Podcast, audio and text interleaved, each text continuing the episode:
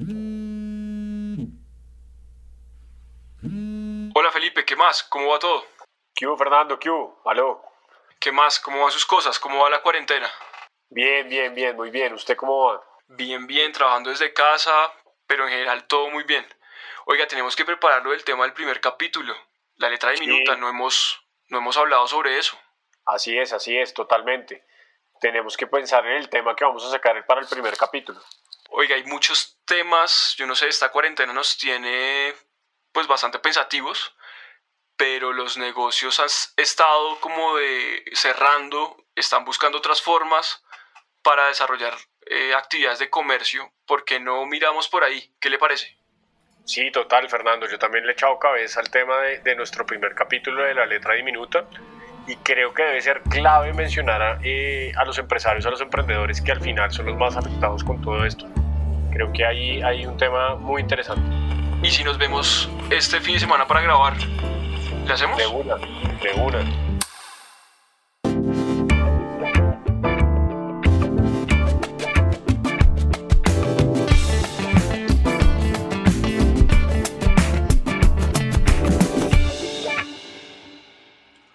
Hola a todos, bienvenidos a la letra diminuta, un espacio en donde abordamos de forma directa, corta, clara y fundada los temas de derecho de empresa.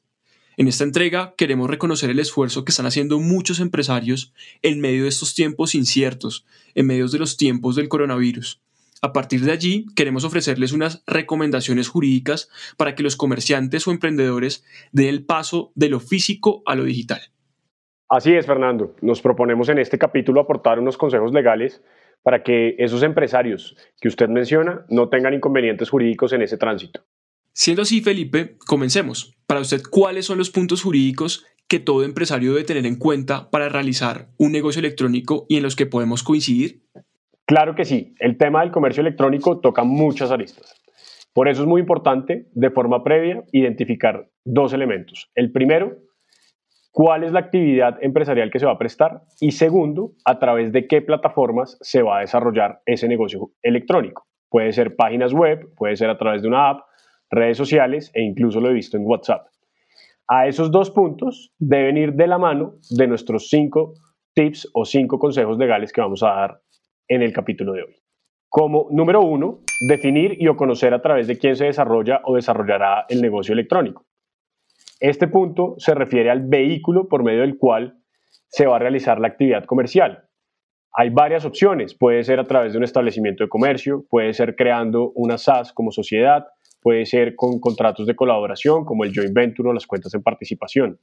Ahí es importante, ¿por qué? Porque va a definir la responsabilidad que tenga el empresario o el comerciante y los riesgos a los que se puede ver enfrentado dependiendo del modelo que haya escogido a través del cual desarrolle esa actividad. Como número dos, tendremos el de conocer la validez de los actos electrónicos. Eh, aquí es clave porque hay un, hay un mito recurrente, Fernando, y no sé si usted lo ha oído, y es que sin formalidades, entre ellas un documento físico, no hay contrato.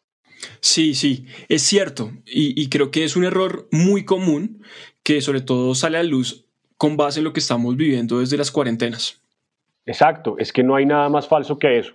Los documentos y negocios electrónicos son plenamente válidos y eficaces, que no se olvide eso.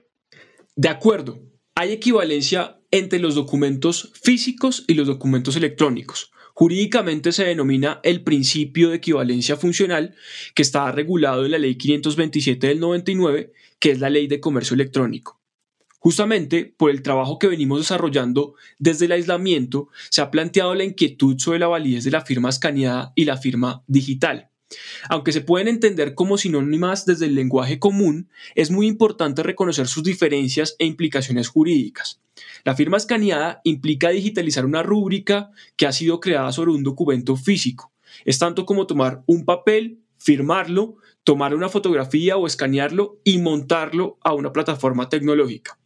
Mientras que la firma digital, regulada en la Ley 527 del 99, que referimos anteriormente, nace y muere electrónicamente. Es un valor numérico que se adhiere a un documento electrónico y que permite asegurar que ese documento no ha sido modificado después de que el firmante lo haya suscrito.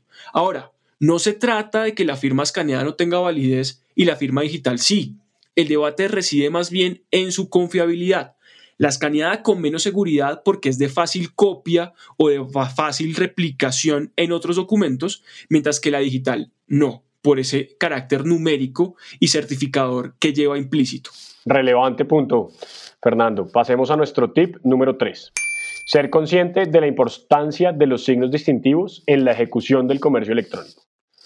Aquí es relevante tener en cuenta que el registro de la marca no solo sirve para demostrar quién es el titular de ella, sino también sirve para evitar que terceros puedan utilizarla de manera que afecte los derechos adquiridos. Esa comparación marcaria debe consistir en lo siguiente. Debe, primero, ser similar o confundible con el signo que ustedes, empresarios, han registrado. Y dos, estar dentro de la clasificación internacional de NISA en los productos o servicios eh, donde, se, donde se identifican y tener una relación con ello. De ahí va a salir el cotejo marcario para identificar si se puede o no evitar que un tercero registre una marca que pueda generar una afectación a la marca del empresario. En segundo lugar, me gustaría presentar el tema del portafolio de propiedad industrial. Aquí es importante tener en cuenta lo siguiente. Yo sé que los empresarios y emprendedores hacen un esfuerzo muy grande en posicionar sus marcas a través de las redes sociales y con la creación eh, o separación de su nombre, nombre de dominio eh, www.lamarca que quieren registrar.com. En ese sentido, deben tener en cuenta los empresarios que el registro de la marca en Colombia es constitutivo de derecho. Es decir, en Colombia no es necesario demostrar el uso anterior de las marcas. Por eso, de la mano de la creación de esas cuentas en las redes sociales, deben solicitar el registro de marca en la Superintendencia de Industria y Comercio. De lo contrario, se van a ver afectados a problemas como que les generen un reporte en la opción de reporte en cada una de esas redes sociales por generar una infracción a derechos de propiedad industrial. En tercer lugar, también es importante resaltar que, aun cuando el protagonismo de los signos distintivos se lo ha llevado la marca, existen otros signos distintivos de igual importancia o relevancia para los empresarios emprendedores, como lo son el lema comercial o eslogan, el nombre comercial que identifica al empresario y la enseña comercial que identifica el establecimiento de comercio. Estos dos últimos no son registrables en la Superintendencia de Industria y Comercio, pero sí existe la figura del depósito de ellos.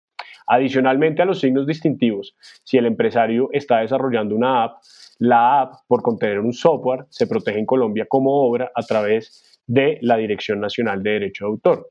Y en último eh, sentido, mencionar el famoso secreto empresarial que es muy importante para los empresarios, que de acuerdo con la decisión 486 del 2000 se adquiere si se cumplen con tres requisitos. El primero, que sea secreto, el segundo, que, tenga un valor comercial y el tercero, que se tomen todos los mecanismos para mantenerlo secreto. Ahí, entra el tema de los contratos de confidencialidad.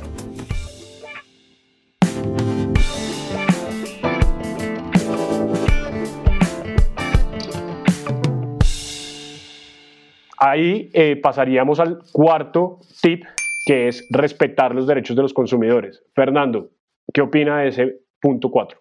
El punto cuatro que usted pone sobre la mesa, Felipe, el de respetar los derechos de los consumidores, considero que es clave. ¿Por qué? Porque el empresario debe tener en cuenta que cuando entabla relaciones comerciales con compradores, puede incurrir en una relación de consumo y debe ser consciente de los derechos y obligaciones que en el marco de ese vínculo se le generan a él y al usuario.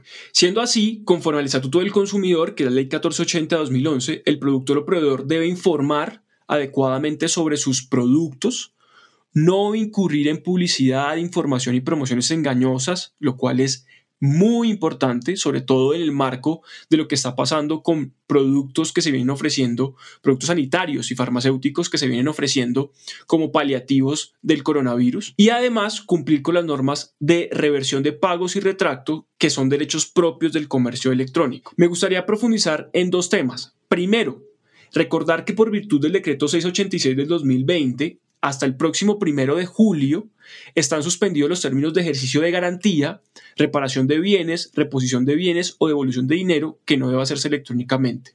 Esto es bien relevante porque los consumidores muchas veces en el marco de la pandemia siguen solicitando que el productor o proveedor repare sus productos o le garantice los bienes que adquirió, lo cual, pues en el marco de la pandemia, está pro tempore suspendido.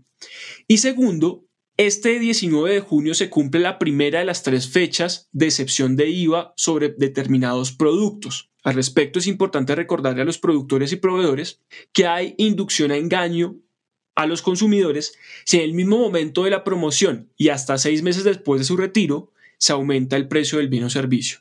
Eso es clave, Fernando, porque ahorita he visto en redes sociales muchas quejas en relación con ese tema, entonces creo que va a haber mucho de qué hablar en ese punto.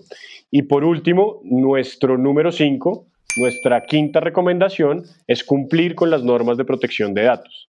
¿En qué consiste este punto? En que el empresario tenga, primero, una política de tratamientos de datos. Ese es el documento en donde se va a establecer las finalidades para las cuales se está recolectando esa data.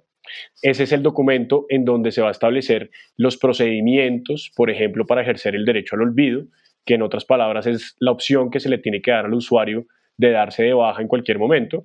Y eh, los datos del encargado, cómo contactar al encargado, mail, teléfono, eh, y ese tipo de circunstancias. Lo segundo son las autorizaciones. En esas autorizaciones, el empresario debe contar con cada una de las autorizaciones del titular de ese dato para tenerlo eh, almacenado dentro de sus bases de datos. Y por último, pues hacer una referencia al Registro Nacional de Bases de Datos, que de acuerdo con todo lo que está ocurriendo en la emergencia nacional y los decretos, ha sido la Superintendencia de Industria y Comercio la que ha extendido hasta el próximo 3 de julio de 2020 el plazo para actualizar esa información en, eh, en estas bases de datos. Eso sería, Fernando, los que yo veo relevantes. Felipe, yo coincido con lo que usted plantea. Para nosotros esos son los tips jurídicos más importantes e imprescindibles para que un empresario o emprendedor desarrolle su negocio electrónico, que resumo rápidamente. Uno, Definir o conocer a través de quién se desarrolla o desarrollará el negocio electrónico. 2. Tener presente la validez de los actos electrónicos. 3. Ser consciente de la importancia de los signos distintivos, marcas, entre otros, en el marco de los negocios electrónicos. 4. Respetar los derechos de los consumidores. Quinto, cumplir con las normas de protección de datos. Aunados a estos, queremos simplemente terminar indicando que hay otros tantos elementos legales no menos importantes a tener en cuenta, pero reiteramos que para nosotros y para la letra diminuta, estos son los más relevantes. Así es, y por eso les queremos preguntar a ustedes, abogados y empresarios, cuáles serían sus recomendaciones para desarrollar adecuadamente el comercio electrónico. La mesa está abierta.